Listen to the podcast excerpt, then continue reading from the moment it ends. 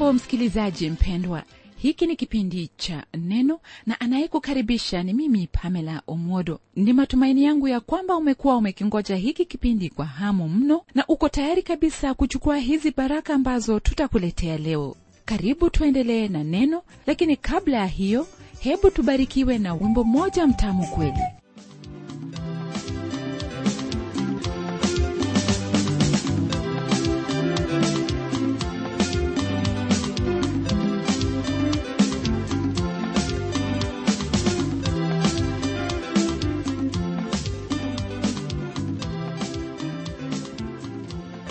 nakusalimu ndugu mpendwa katika jina la bwana wetu yesu kristo. Ni furaha yangu tena kwa mara nyingine kuwa pamoja nawe ili tuweze kuendelea kujifunza neno lake bwana ambalo ni uzima wetu.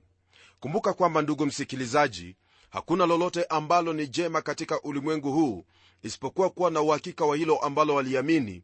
Hata ijapokuwa mambo yatakuwa magumu na hali kubadilika na kuwa giza tororo wewe utakuwa na uhakika kwamba lile ambalo umeliamini ni jambo ambalo msingi wake hauwezi ukasongezwa au kutikiswa kwa vyovyote vile. Nawe ndugu msikilizaji kwa kuwa umemwamini bwana yesu kristo ningelipenda ufahamu kwamba sehemu hiyo ambayo imani yako imejengeka ni sehemu ambayo haiwezi kutikiswa hata kidogo maana yesu kristo ni mwamba ulio imara. Ijapokuwa mambo yaweza kubadilika ijapokuwa majaribu yaweza kuwa mengi lakini hauwezi ukatikiswa kwa kuwa msingi wako ni thabiti. Haya ndiyo ambayo tumekuwa tukijifunza kutoka kwenye kitabu hiki cha yakobo na isitoshe msikilizaji yote ambayo ni majaribu yatakayokuja katika maisha yako hayo majaribu ni ya kukusogeza ili uingize ndani kabisa ya hayo ambayo wayaamini kumuhusu bwana yesu kristo pamoja na kile ambacho yuataka kutenda katika maisha yako.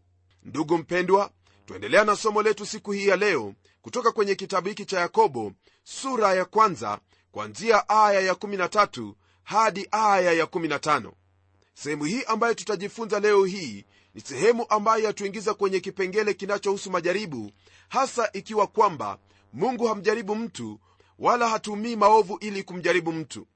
Jambo hili ndilo ambalo twalipata kwenye aya hii ya13 ambayo yasema hivi.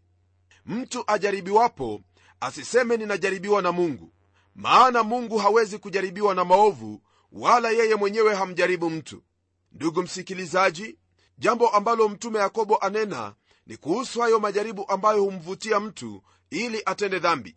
Ni jambo la kawaida kumsikia mtu akisema kwamba mungu ndiye kamjaribu. Lakini kweli ni hii mungu hakumjaribu mtu huyo bali yeye mwenyewe kutokana na tamaa yake alivutiwa kwa dhambi hiyo. Na ufahamu wa hili ni muhimu sana katika maisha yako kama mtoto wa mungu. Kwenye aya za kutangulia tuliona na kufahamu kwamba mungu anawajaribu watoto wake kwa njia hiyo ya majaribu. Lakini sasa yakobo anabainisha kwamba mungu hatumii uovu na dhambi ili kumjaribu mtu. Unapochunguza neno ambalo mtume analitumia haneni habari za hali hiyo ya majaribu bali anena kuhusu hilo ambalo mtu analitenda katika majaribu. Kama vile ilivyo kawaida mwanadamu hupenda kumlaumu mungu kwa maafa yoyote yanayompata na hili ndilo ambalo twamwona adamu kwenye ile bustani ya edeni akimwambia mungu kwamba ni huyo mwanamke aliyemleta kwake ndiye aliyemfanya kula lile tunda na hivyo kuvunja ile amri. Naye mwanamke bila kusita alisema kwamba ni nyoka ndiye aliyemdanganya. Ila jambo ambalo lilikuwa wazi ni kwamba wote watatu walihusika katika kuivunja ile amri ambayo mungu alikuwa amewaagiza. Msikilizaji waweza kusoma habari hizi katika kile kitabu cha mwanzo sura ya tatu nawe utaona jinsi ambavyo watu hupenda kumlaumu mungu na hata kuwalaumu wenzao kwa lile ambalo wao wenyewe wamefanya. Mara nyingi utawasikia watu wakiuliza kwa nini mungu ameruhusu jambo hili kutendeka? Nam kweli ndiyo hii hapa msikilizaji mpendwa kwamba siye wanadamu twamlaumu mungu kwa hayo ambayo yanatokana na tamaa yetu wenyewe na choyo toka mioyoni mwetu kwa mfano wale ambao wanahusika na usafiri mara nyingi kwa ajili ya tamaa ya pesa wataendesha gari hizo za abiria kwa kasi kisha gari zenyewe hawazitunzi. Ajali inapotokea mara moja wanadamu huanza kumlaumu mungu. Hali hilo ambalo walilifanya walifanya wakijua kwamba ni hatari kwa maisha yao. Je ndugu yangu una haki ya kumlaumu mungu kwa vyovyote hivyo? Hauna haki hata kidogo hasa iwapo wewe mwenyewe ndiwe umejiingiza katika janga hilo. Lile ambalo wafaa kujiuliza ni hili. Shida na matatizo ulio nayo leo hii. Je yatokana na kile ambacho waamini kumuhusu yesu kristo? Au latokana na tamaa na choyo ya moyo wako?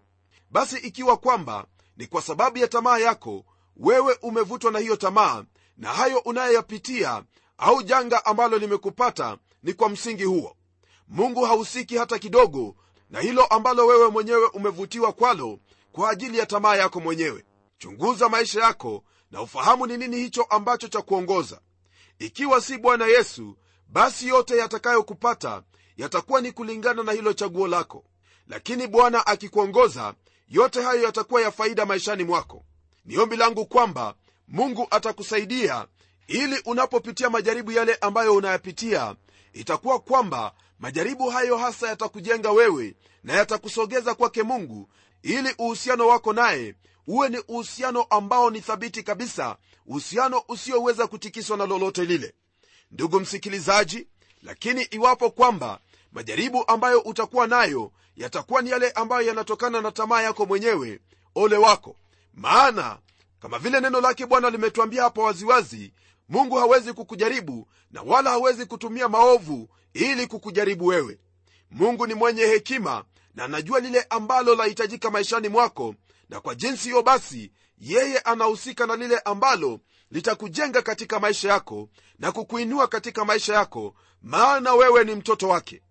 Ndugu msikilizaji jitazame tena maana unapojitazama na kujichunguza utafahamu ni kwa nini hilo ambalo unalipitia limekuja katika maisha yako.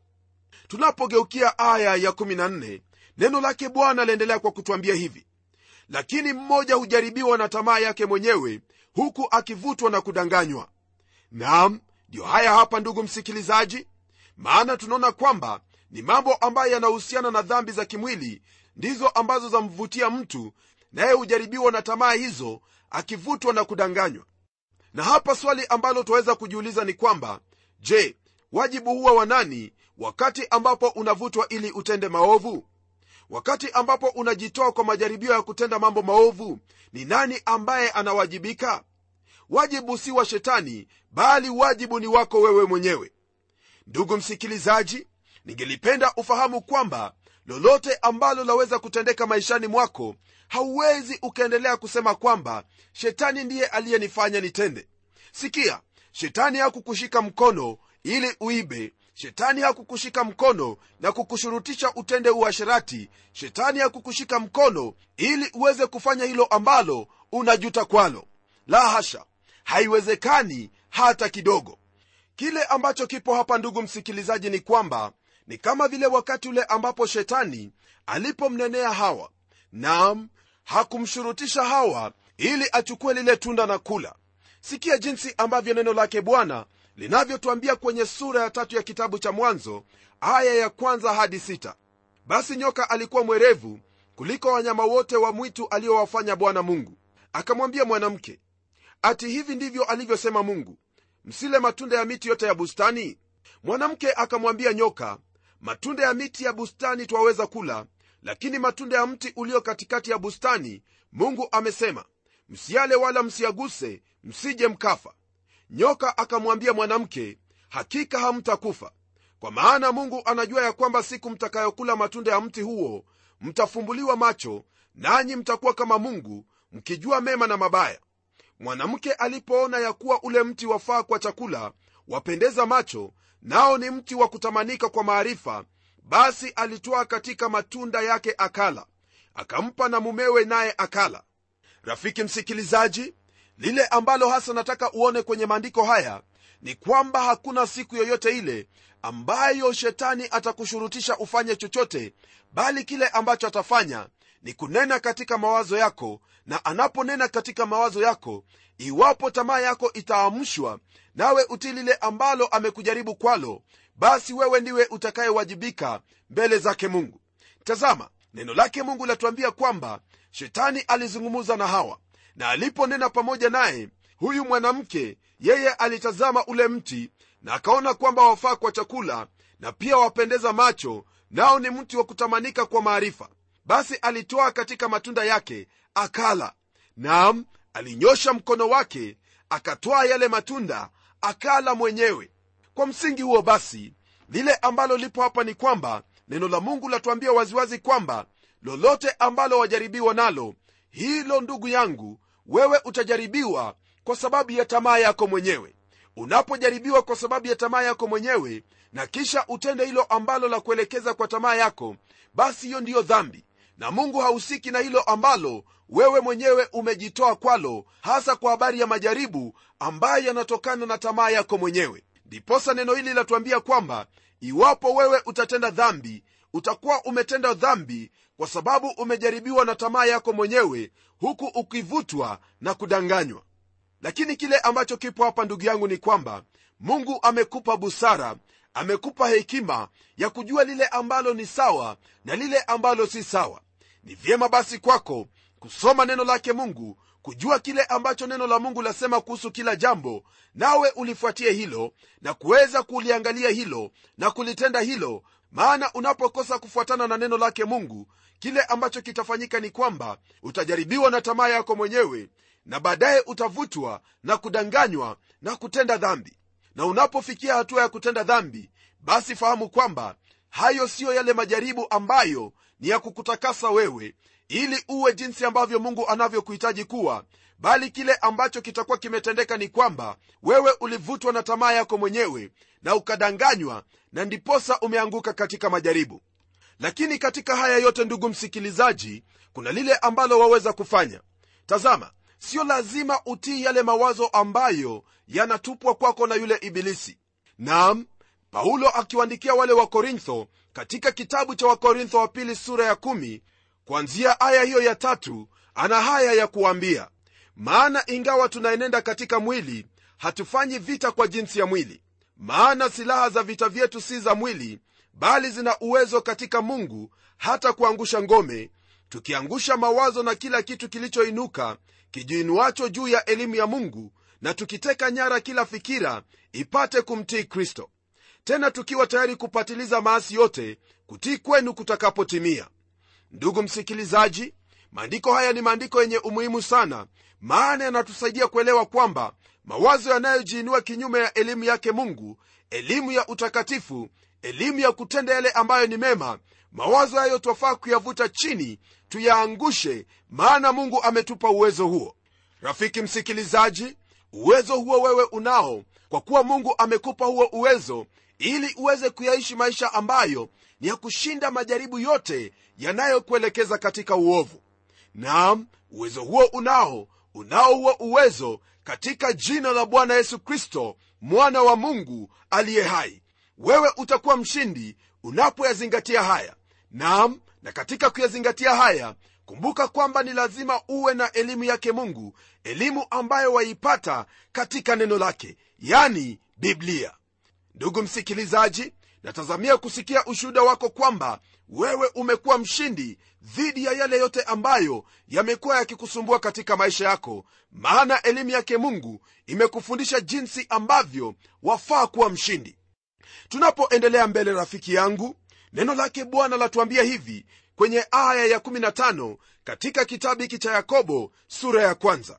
Nalo neno hili laendelea kunena kuhusu tamaa hiyo ambayo huwafanya watu kutenda dhambi. Sikia neno lasema nini. Halafu ile tamaa ikiisha kuchukua mimba huzaa dhambi. Na ile dhambi ikiisha kukomaa huzaa mauti. Ndugu mpendwa haya ndiyo ambayo hufanyika wakati ambapo mtu anapojitolea katika kutii tamaa yoyote ile maishani mwake.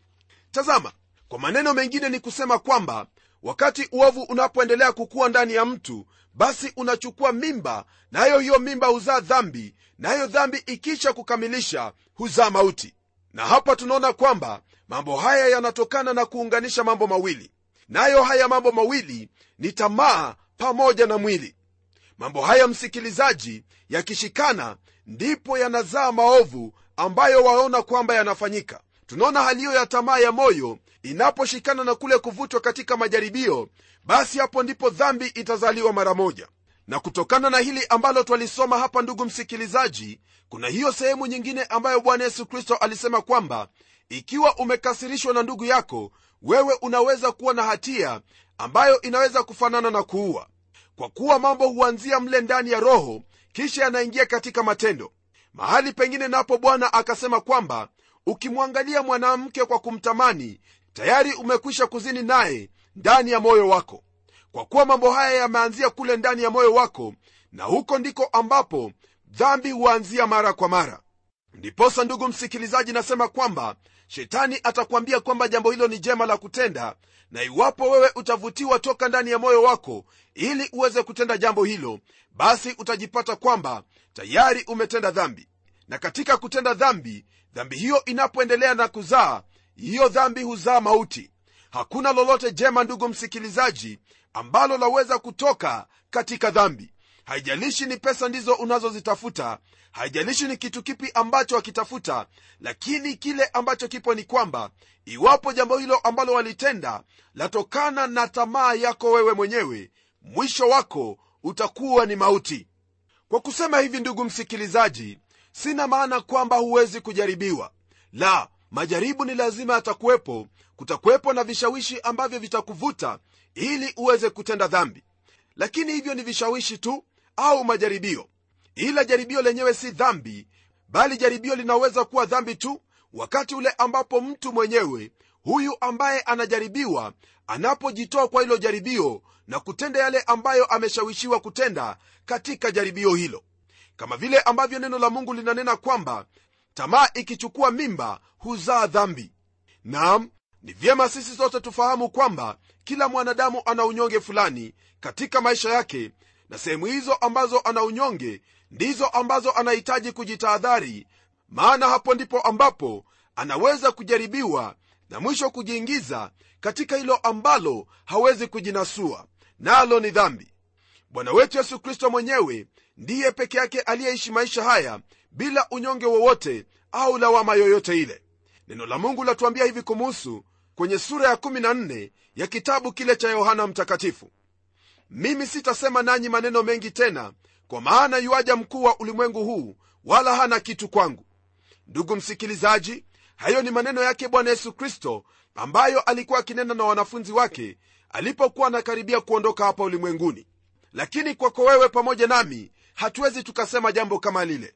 Maana siku baada ya nyingine twajaribiwa lakini ashukuriwe mungu maana majaribu siyo dhambi na tena mungu ametupa uwezo wa kuweza kuyashinda yale majaribu. Fundisho ambalo twalipata kwenye neno lake mungu ni kwamba majaribio yaweza kuwepo lakini siyo lazima tujitoe kwa yale majaribu ili tutekeleze tamaa ya miili yetu.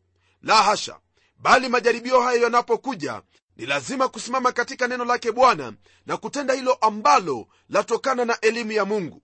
Tunapofanya hivyo huyo ambaye ameahidi kwamba atakuwa pamoja nasi kwa hakika atatusaidia na atatupigania maana yeye ndiye jemedari wa vita vyetu. Rafiki mpendwa usiruhusu tamaa itawale maisha yako na wala usiruhusu dhambi hata kidogo.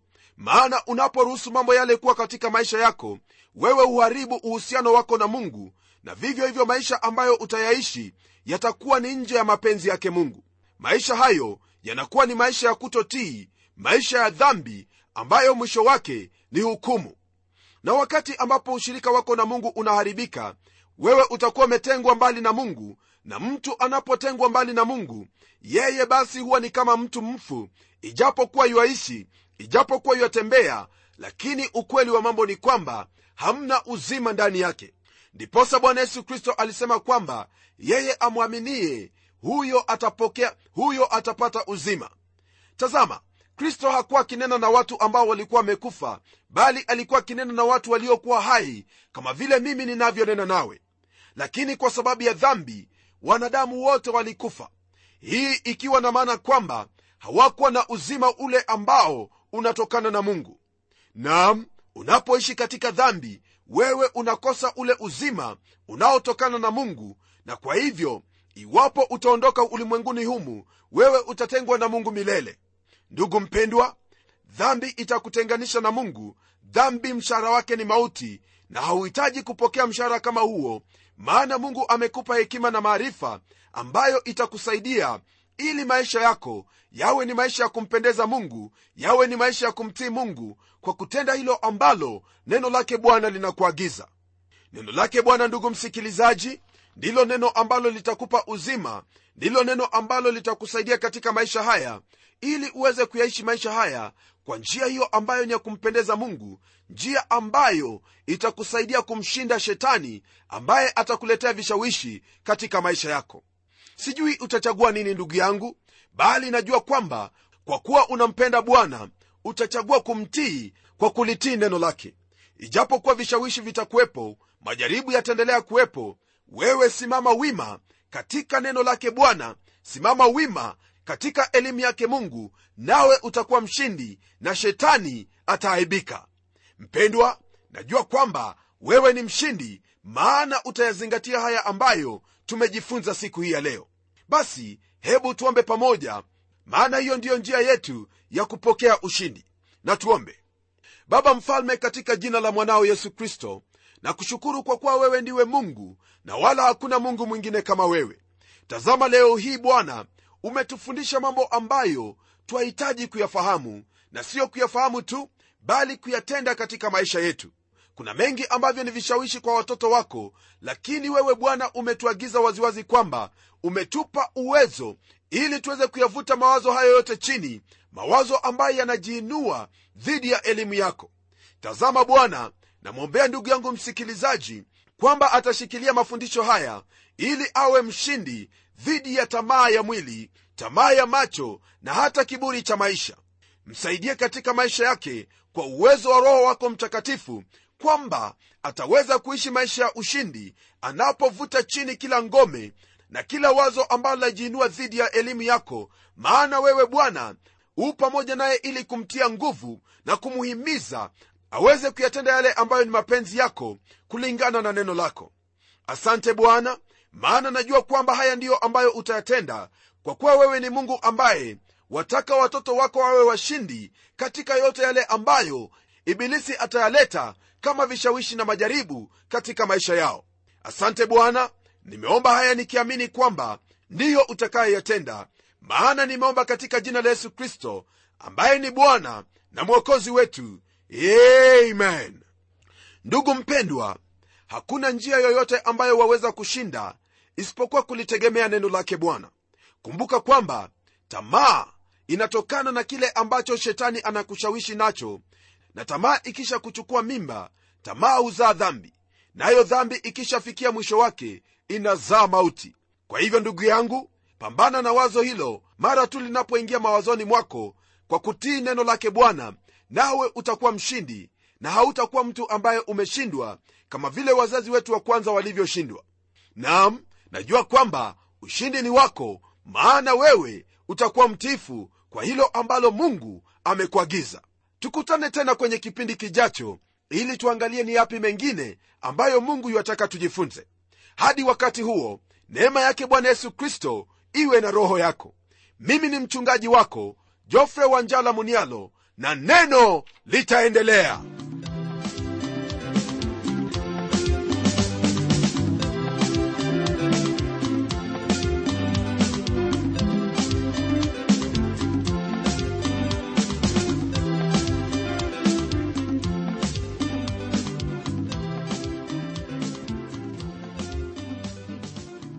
asante sana msikilizaji wangu kwa kuwa pamoja nasi. Na iwapo una swali au pendekezo tafadhali tuandikie barua ukitumia anwani ifuatayo.